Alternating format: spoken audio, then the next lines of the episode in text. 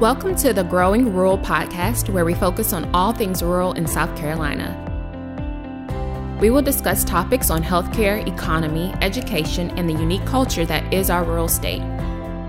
This podcast is supported by the South Carolina Center for Rural and Primary Health Care. Please join us for today's topic. Hello, everyone. Welcome back to the Growing Rural podcast. I'm your host, Dr. Kevin Bennett. Our guest today is Kathy Schwarting.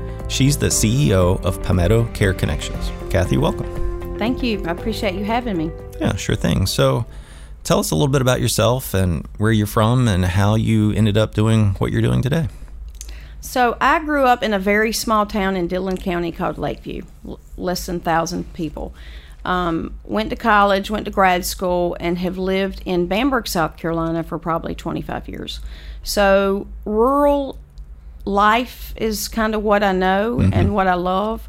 And my background is in rural health care. And when our hospital in Bamberg, South Carolina closed, which I worked there for about 16 years, doing a lot of physician recruiting, um, physician staff development. Um, when the hospital closed, and then shortly after that, our neighboring county of Barnwell, their hospital closed.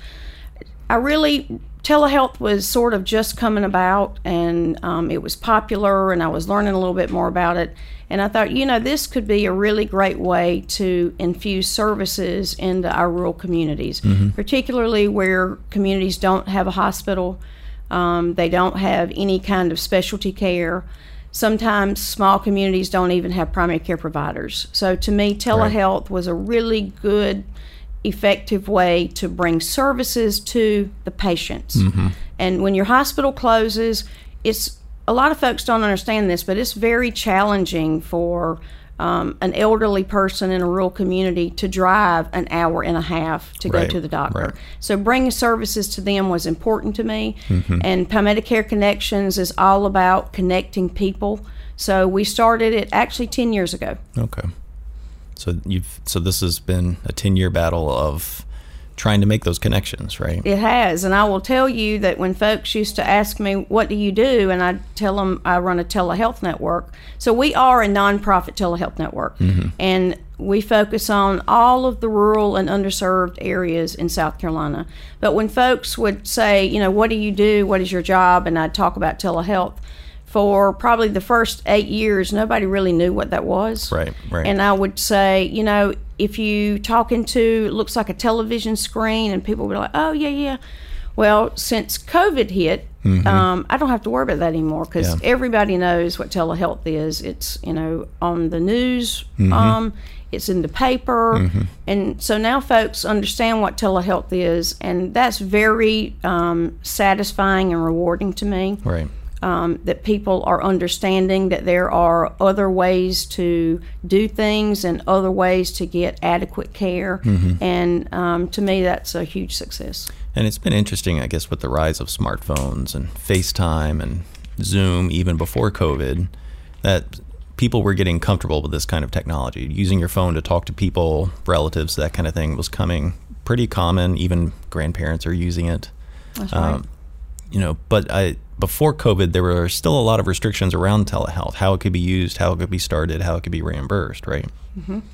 So, one of the biggest restrictions um, that we have been battling for a long time is rural providers um, that are in a rural health clinic or in a federally qualified health center, which you see those predominantly in most of the rural areas in our state. Right. They could not provide telehealth to their patients and get reimbursed. Right. So, in other words, you could, they could have a patient in their room, but they couldn't connect to an outside provider. Well, they could connect to an outside provider and receive the services in their location, Right. but cor- but connecting directly to their patients Oh. and getting reimbursed, they could not. Gotcha. And when COVID hit, we saw just an explosion of almost every clinic needing to provide services to their patients who Mm-hmm. could not come into the office or were fearful of Right. coming into the office. Right. So what the what came about with the public health emergency with COVID is now those rural providers can actually provide services directly to their patients mm-hmm. and get reimbursed. Right. So there's a lot that we need to do to make sure that that stays in place. Mm-hmm. And before we spent a lot of time educating rural providers about the benefits of telehealth. Some were open-minded, some were a little skeptical about mm-hmm. it, but now that they've actually used it and they see the benefit not only to their practice but to their patients, mm-hmm. they don't want it to go away. Right, You know right. that that is a way for them. I had a rural provider in Bamberg that came to me a couple years ago, and she said, "You know, Kathy, a lot of my patients, I see them from you know birth to adult age, and when they go off to college." I find that they are using telehealth to mm-hmm. connect to other larger providers or health systems.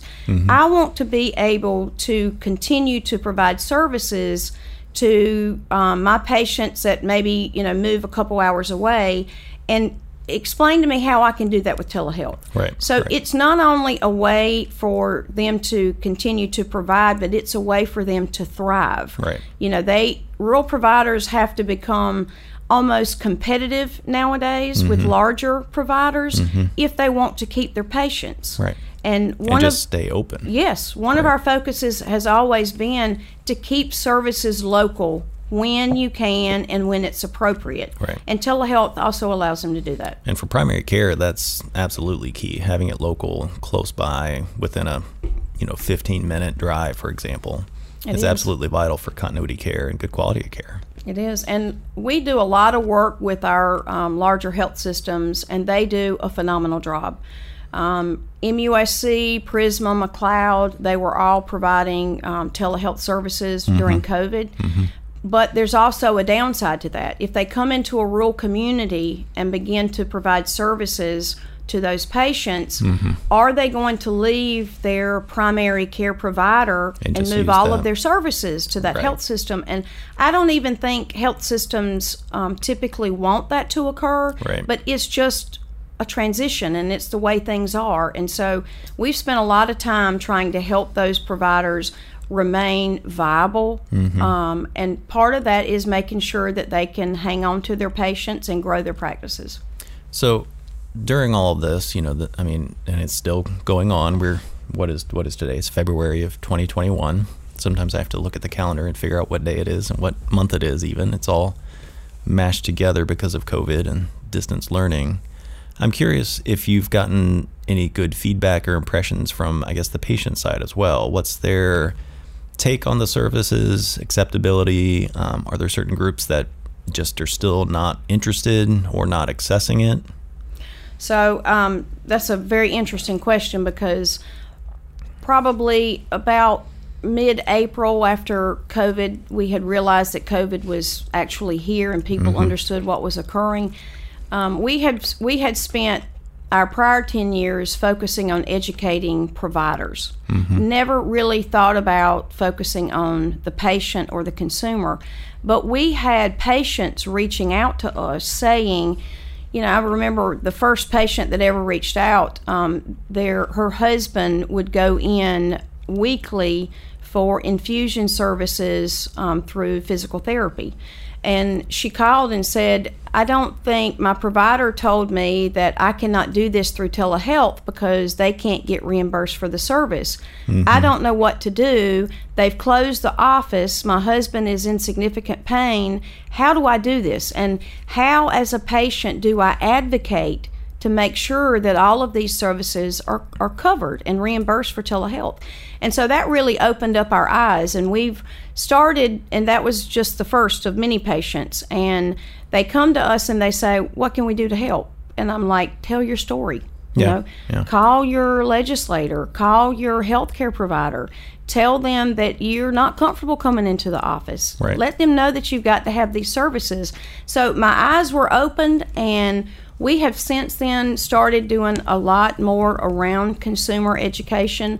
We're actually putting a consumer education page on our website mm-hmm. so that we can you know, explaining reimbursement to a provider or a billing department is one thing. Right. But explaining it to a patient is completely different. Right. So we're trying to put that information out there so that they understand what is being reimbursed, right?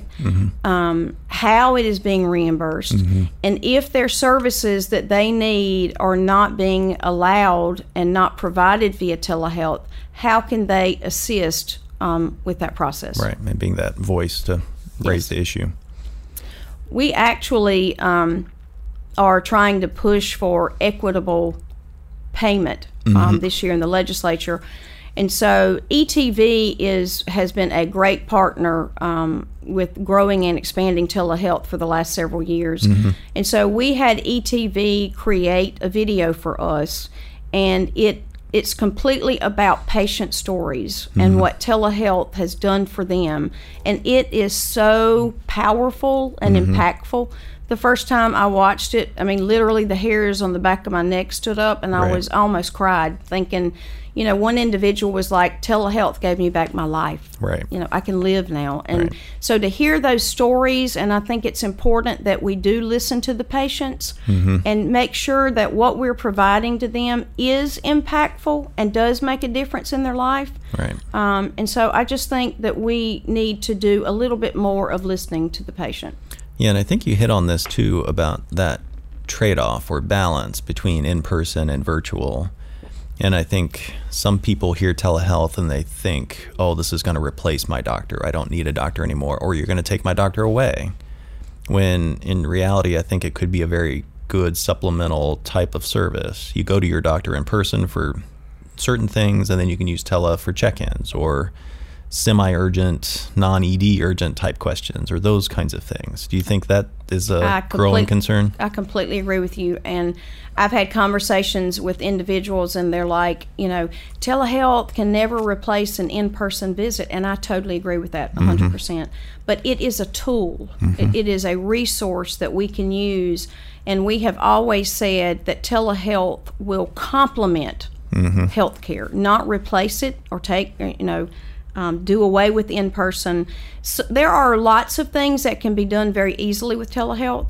And then there are some things that you absolutely still need to come into your provider's office to be seen for. Right. However, if you've had surgery and you you know you live in Bamberg and you drove down to Charleston for the surgery and you have to have so many follow-up visits and that visit might last 5 minutes for them to take a Mm-hmm. Look at your at your you know the sutures the sure it's healing everything's working all properly right, yeah. that's very easy for somebody to with the the technology that is available now is amazing i mean Mm-hmm. if you take a, a peripheral a, an exam cam for the body and look at it it is a better image than you can see with the naked eye Right, and so does that person still really need to one drive an hour and a half Right. take off work find Right. somebody to take them it is horrendous to try to find parking in any Mm-hmm. of these larger cities or health systems.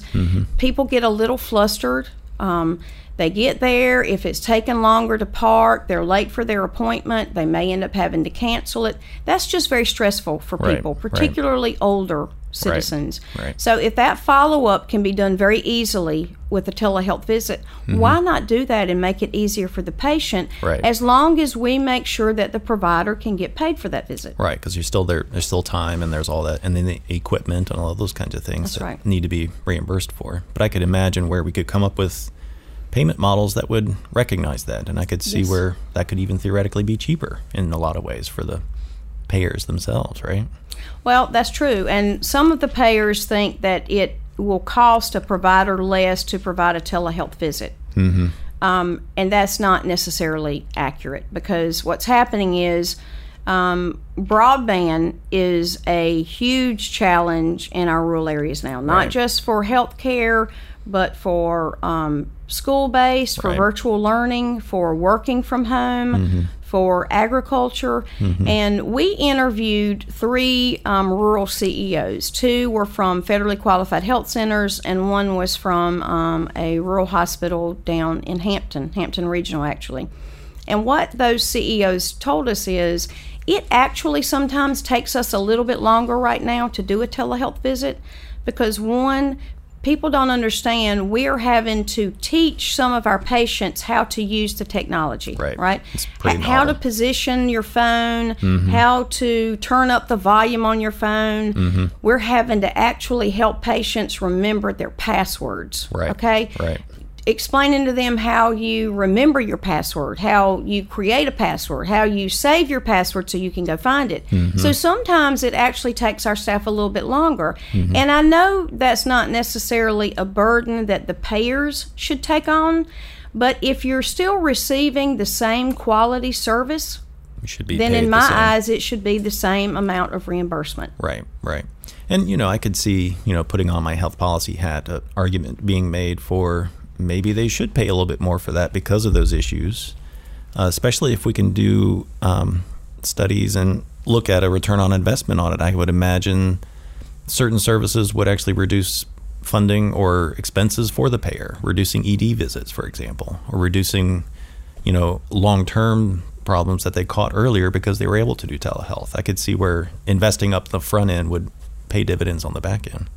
Well, it, I had an interesting conversation with one of our large payers in the state, with one of the medical directors, and who I thought was probably a little bit more opposed to telehealth um, than than I was hoping, and I was actually surprisingly wrong about that because what he was finding is that because providers were sometimes trying to probably overcompensate with a telehealth visit hmm. to make their patient more comfortable with it mm-hmm. and to ensure the patient that they were still getting the same time, dedication, and focus, he was actually seeing that providers were spending a little bit more time with their patients during a telehealth visit mm-hmm. And um, actually asking them more questions and becoming a little bit more familiar with maybe some of the other challenges.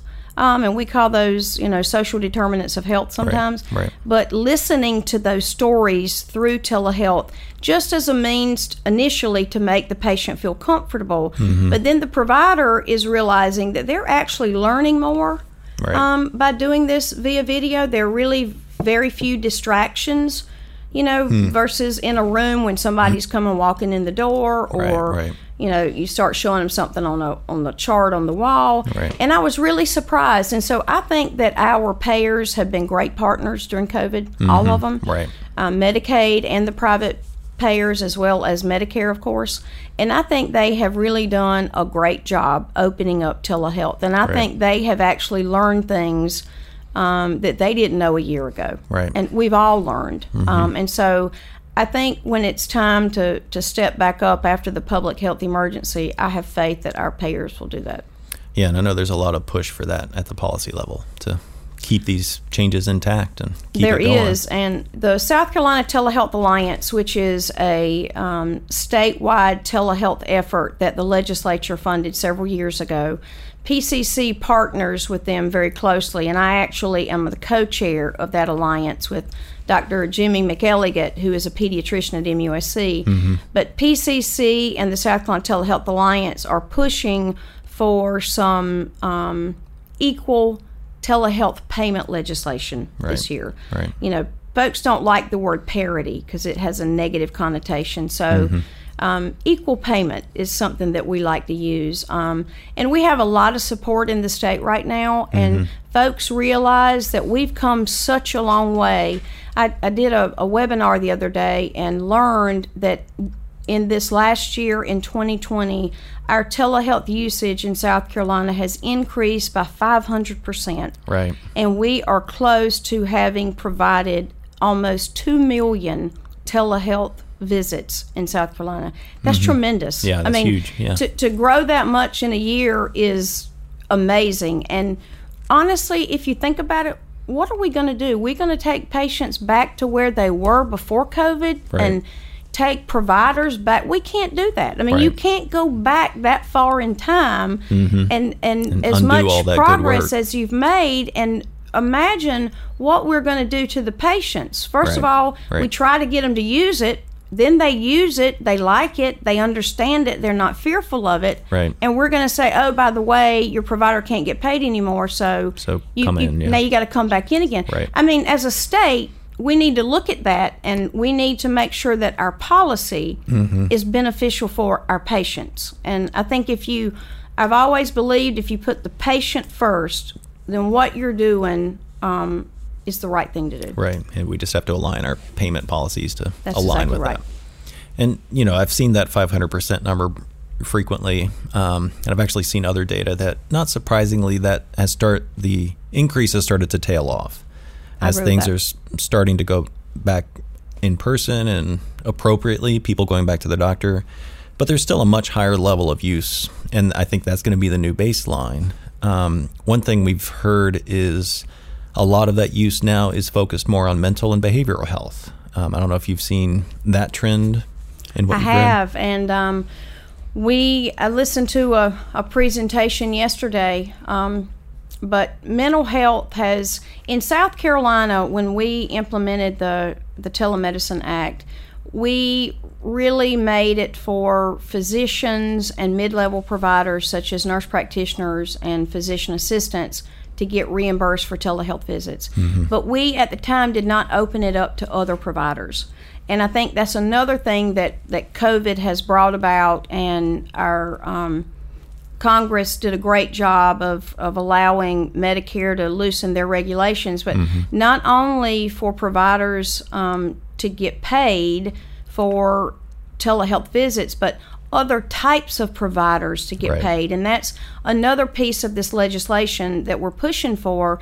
If we could allow, until you really allow counselors and psychologists um, to get paid for doing a telemental visit, we're not really going to have an impact using telehealth. Right. And when COVID hit, I cannot tell you how many accounts we set up for the alcohol and substance abuse providers. Right. Um, and they just grew tremendously with the mm-hmm. telehealth that they were doing. Mm-hmm. And they also now can connect patients to peer support counselors, right? Right, I mean, right. to be able to talk to somebody who's been in your shoes is amazing. But mm-hmm. until we allow that provider to get paid for that telehealth visit, they're not going to be able to afford to do it. Right, so it's not sustainable. I- yeah, I think mental health has now proven itself. There Mm-hmm. are um, studies out there that have shown how telehealth can impact um, mental health patients, and so I think it is incumbent upon us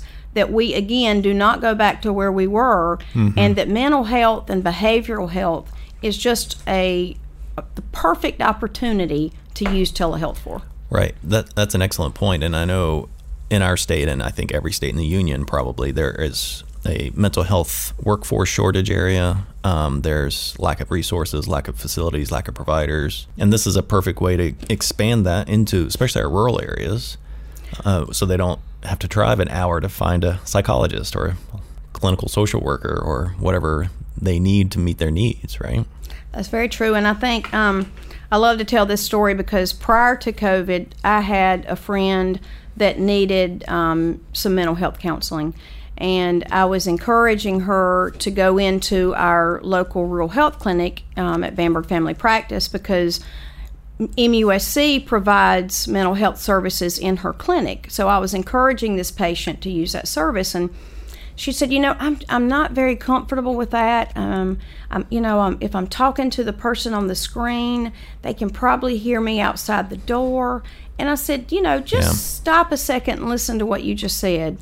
If if they can actually hear you talking to your provider through the screen and the technology, don't you think they can hear you talking to your provider one on one? I Mm-hmm. mean, you, you you you have the same risk, and Right. if your provider has, you know, it's confidential in that room, it's also going to be confidential with a video consult. Right.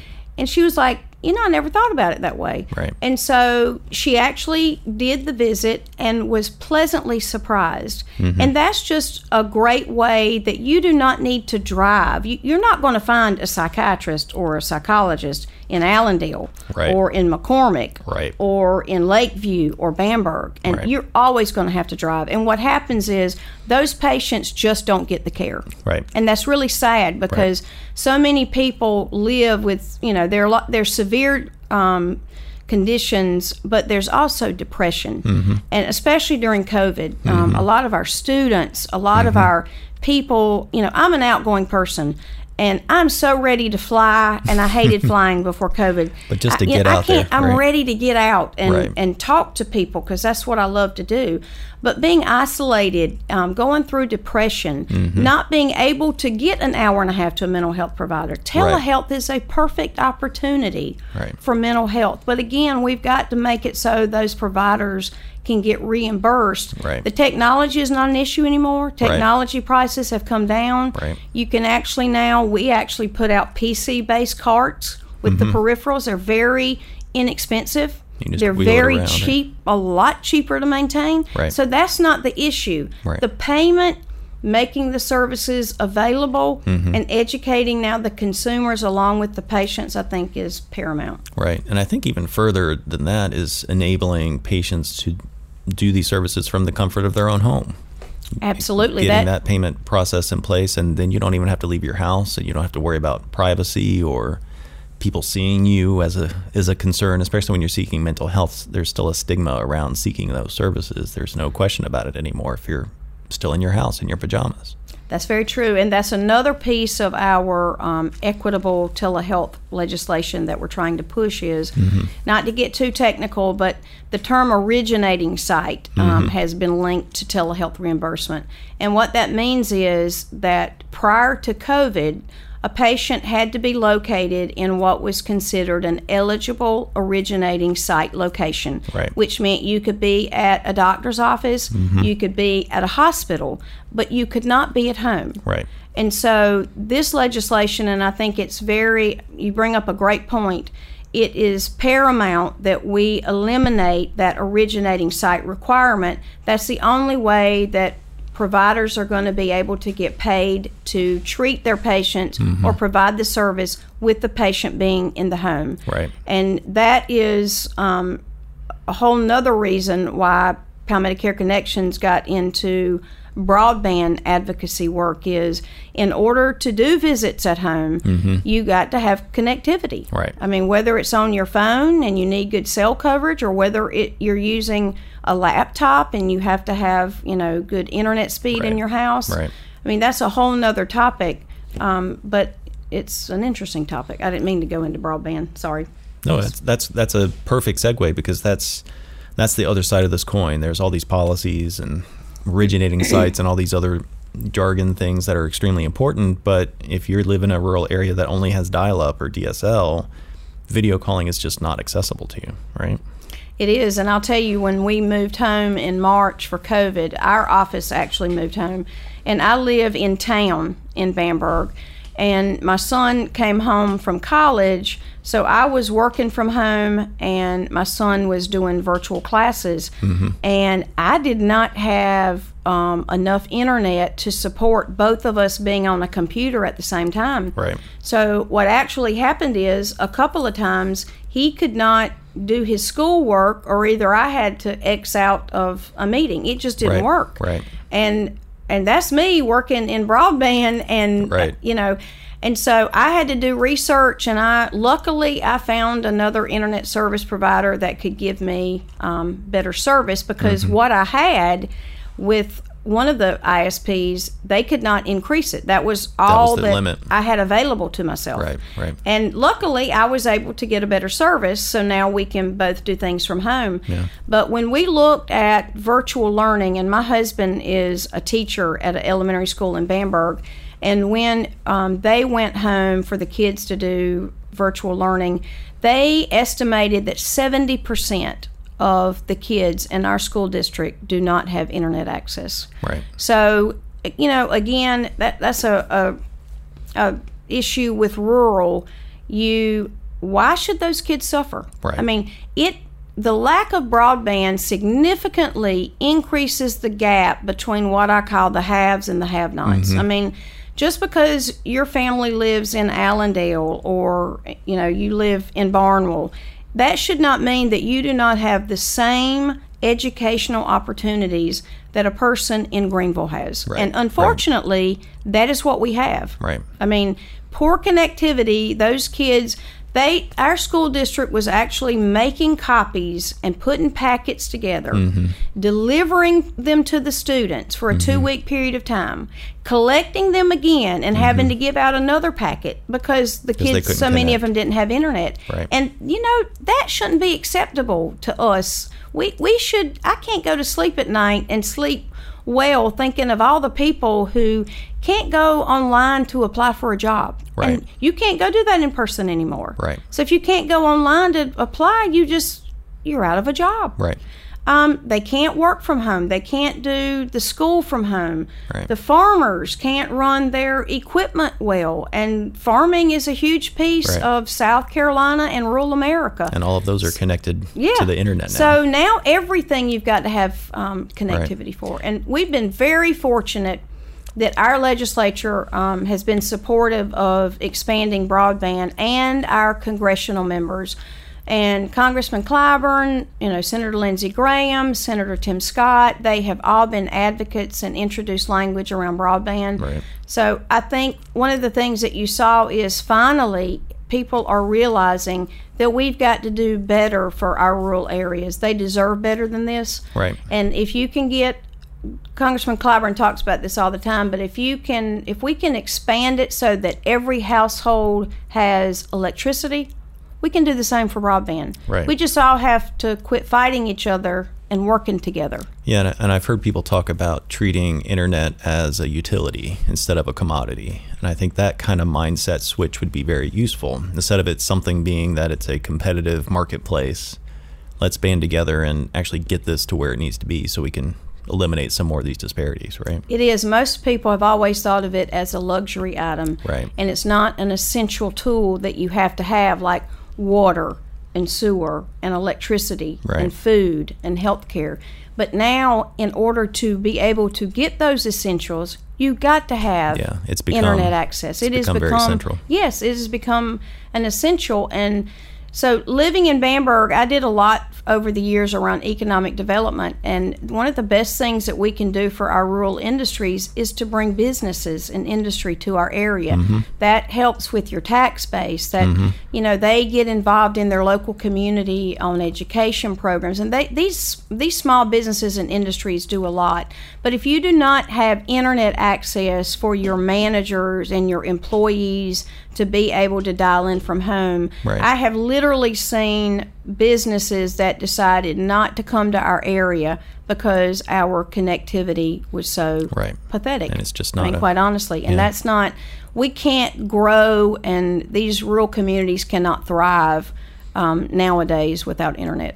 Yeah, and- and that's an interesting point of, you know, we're, like I said, we're in February of 21. We're starting to see the light at the end of the tunnel, I think, of COVID. You know, vaccines are coming out. Um, numbers seem to be creeping down. You know, knock on wood, things keep going and we get past this. And, you know, some people are saying summer, fall will be out of the woods, so to speak.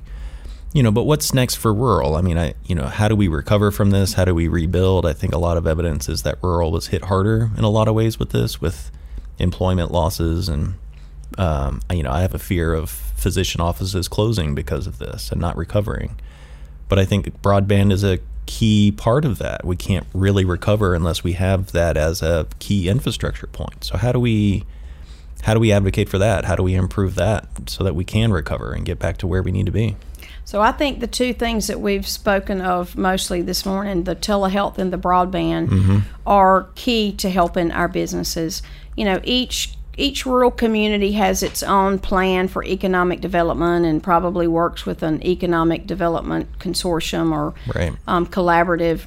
And if we, if our local folks speak up and we, word of mouth is powerful in a rural community. And um, when our citizens speak up and demand f- to no longer be left behind. I think that is a key to it. And we're going to have to engage and encourage local leaders and local champions to speak up for their communities. And, you know, I'm a I have been an advocate for a long time for rural communities, but would you rather have me speaking as an advocate for Varnville, South Carolina, or would you rather have a local champion in Varnville who knows that community speaking Right. up? Right. So I think as citizens, we have to step up. Mm-hmm. I think we have to demand that, you know, a lot of money, even at the beginning of COVID, was put into expanding broadband, and our legislature and our governor um, did a great job and put money into broadband infrastructure. And they gave out grants to internet service providers to expand the internet. Okay, that's great. However, they also need to be required to have low income packages that people can actually afford. Right. Because you have two issues. You have an access issue where you just physically don't have internet just and, and there. there's no internet service provider that um, is going to bring it to you. Mm-hmm. But you also have the adoption issue. And so you may actually have internet in your community, but if it's not an affordable package, you know, if it's it. 75 for $80, a lo- we can't expect a low income household who's struggling to pay their bills to pay $75. Right. But at the same time, we have to educate these households about how valuable it is for them to have internet. So we've got to do two things. Right. We got to educate them that it is a necessity and they have to have it. Yeah. But then we've got to make it affordable and accessible. One of the things that Palmetto Care Connections does is we lead South Carolina's Broadband Consortium, and we help um, providers across the state. It was um, created for rural providers. However, urban providers can also participate because a lot of those rural providers are connected. But the Healthcare Connect Fund, which is an FCC um, program, subsidizes broadband cost for providers. So if you have a local rural health clinic and they went from, we actually had this happen, they went from a $75 DSL connection and they were trying to um, do um, virtual radiology and send off exams and they couldn't Right. and you go to a $500 or $600 a month internet bill, that's not affordable for them. Right. But if you can get them 65% savings from Right. that program, um, just a couple months ago, um, for 2019 filings, the monies that PCC filed for on behalf of the healthcare providers in our state saves our providers $17 million over a three year period of time. And that is amazing. Yeah. So, what we did see during COVID was, quite frankly, our providers were well equipped to expand their telehealth services. They had the broadband to do that. There is also there are four FCC programs. One of them is the Lifeline program, and that provides subsidies to low income households. And if you heard Christian Soura yesterday speaking to um, the healthcare subcommittee, he spoke a little bit about these numbers. We have about 130,000 um, individuals in South Carolina that take advantage of that program, but that's only about 20% of who's eligible. So the rest of the households who are eligible, we have to figure out do they not know about the program? Right, right. Um, it is a service that your ISP or your internet service provider has to apply for on behalf of the patient or the house behalf of the household. Right, the resident. Is it because that ISP doesn't want to do that? So Right, we're right. actually trying to um, work with the Department of Health and Human Services and um, for do a report for our legislature on why are our citizens not accessing these subsidies that if you can get it's only it's ten dollars but we've got some service providers that have packages for fourteen ninety five a month so if your household is getting a ten dollar subsidy and it's only costing you five dollars you can now afford it right Yeah. so we've got to find out why they're not utilizing that program. Are the internet service providers willing to file for that on their behalf so Right. there's a lot of education Right. um, and a lot of studying that we need to do around that.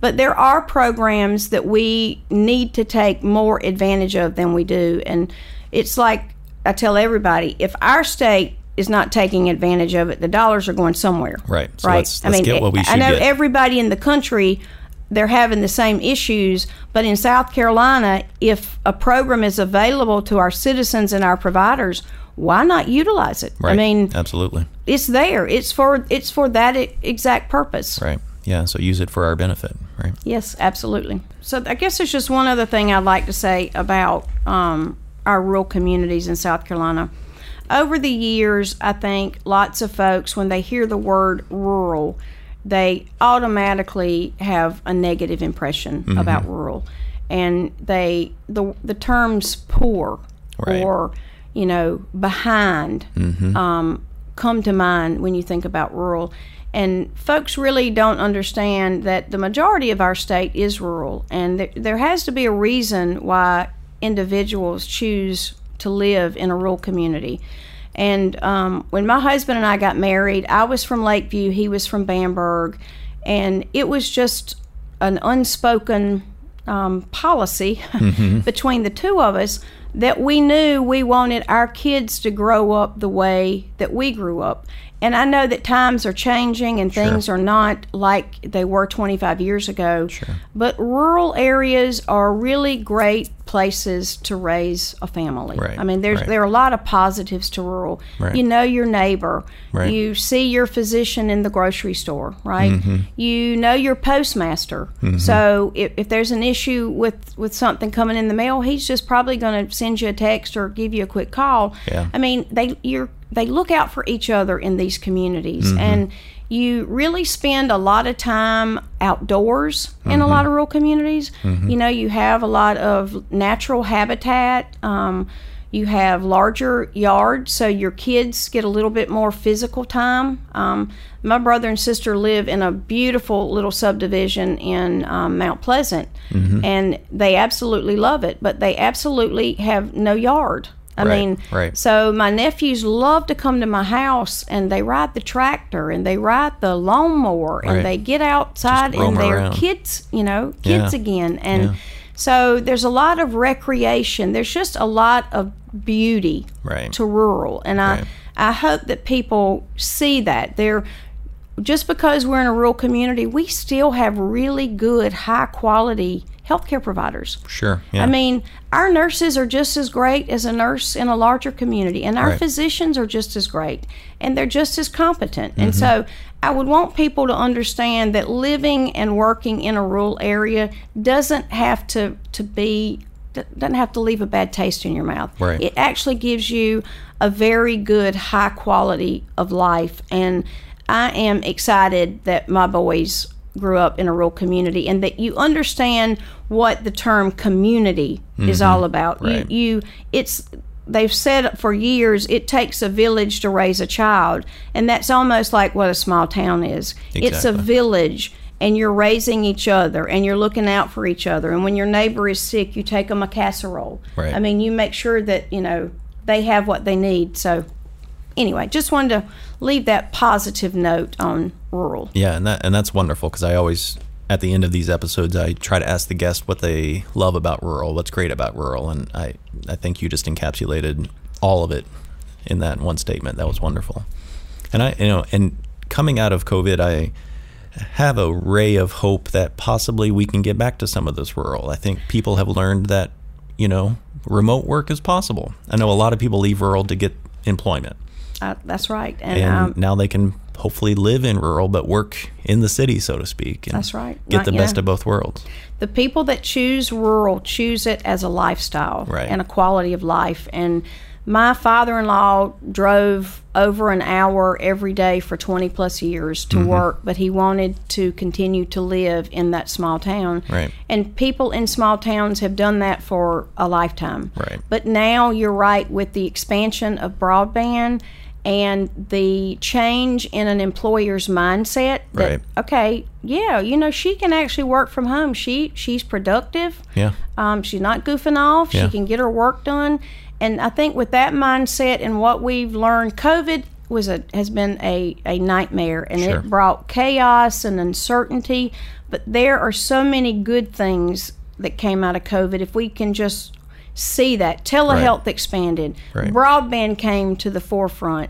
Right. Folks had more time to spend with their kids because Right. they they weren't so busy going out with their friends or going out to dinner. They were cooking meals at home right. and eating around the table again, which is where I think we've gotten so far off track from. Mm-hmm. And so I think COVID brought back a lot of those um, things that we need to prioritize on, and it helped us to understand what we need to provide for our citizens in our state to make sure they can live a quality of life. And I have always said, and I, I say it, I'll probably say it to the day I die, but your zip code should not define the quality of life that you live. And Right, it should right. not mean that you are going to die of a stroke if a person in Greenville is not going to die of the same stroke. Right. You should have same quality health care. You should Same have the same quality health care opportunities and job opportunities and education opportunities. Right. And I think it is incumbent upon all of us, and PCC is willing to collaborate with any partner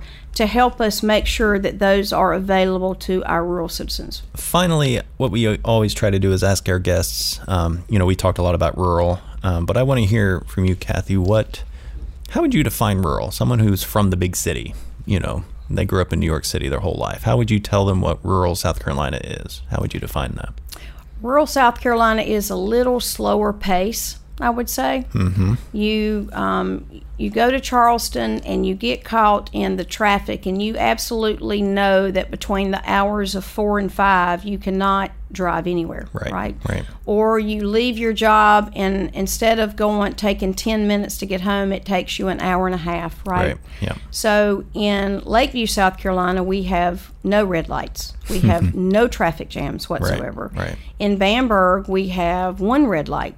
And, um, you know, we've had maybe a couple of traffic jams when folks were driving to Bamberg to see an eclipse and the cars were lined up. But typically, it's, it's, it's a little less stressful um, just because of the the traffic, the road rage, um, the you know restaurants waiting an hour to get into a restaurant. Right. In a rural area, you're just um, content going and picking it up and going home and eating with your family. Right. You do a lot of outdoors activities. Um, hunting, fishing is a big thing in rural areas.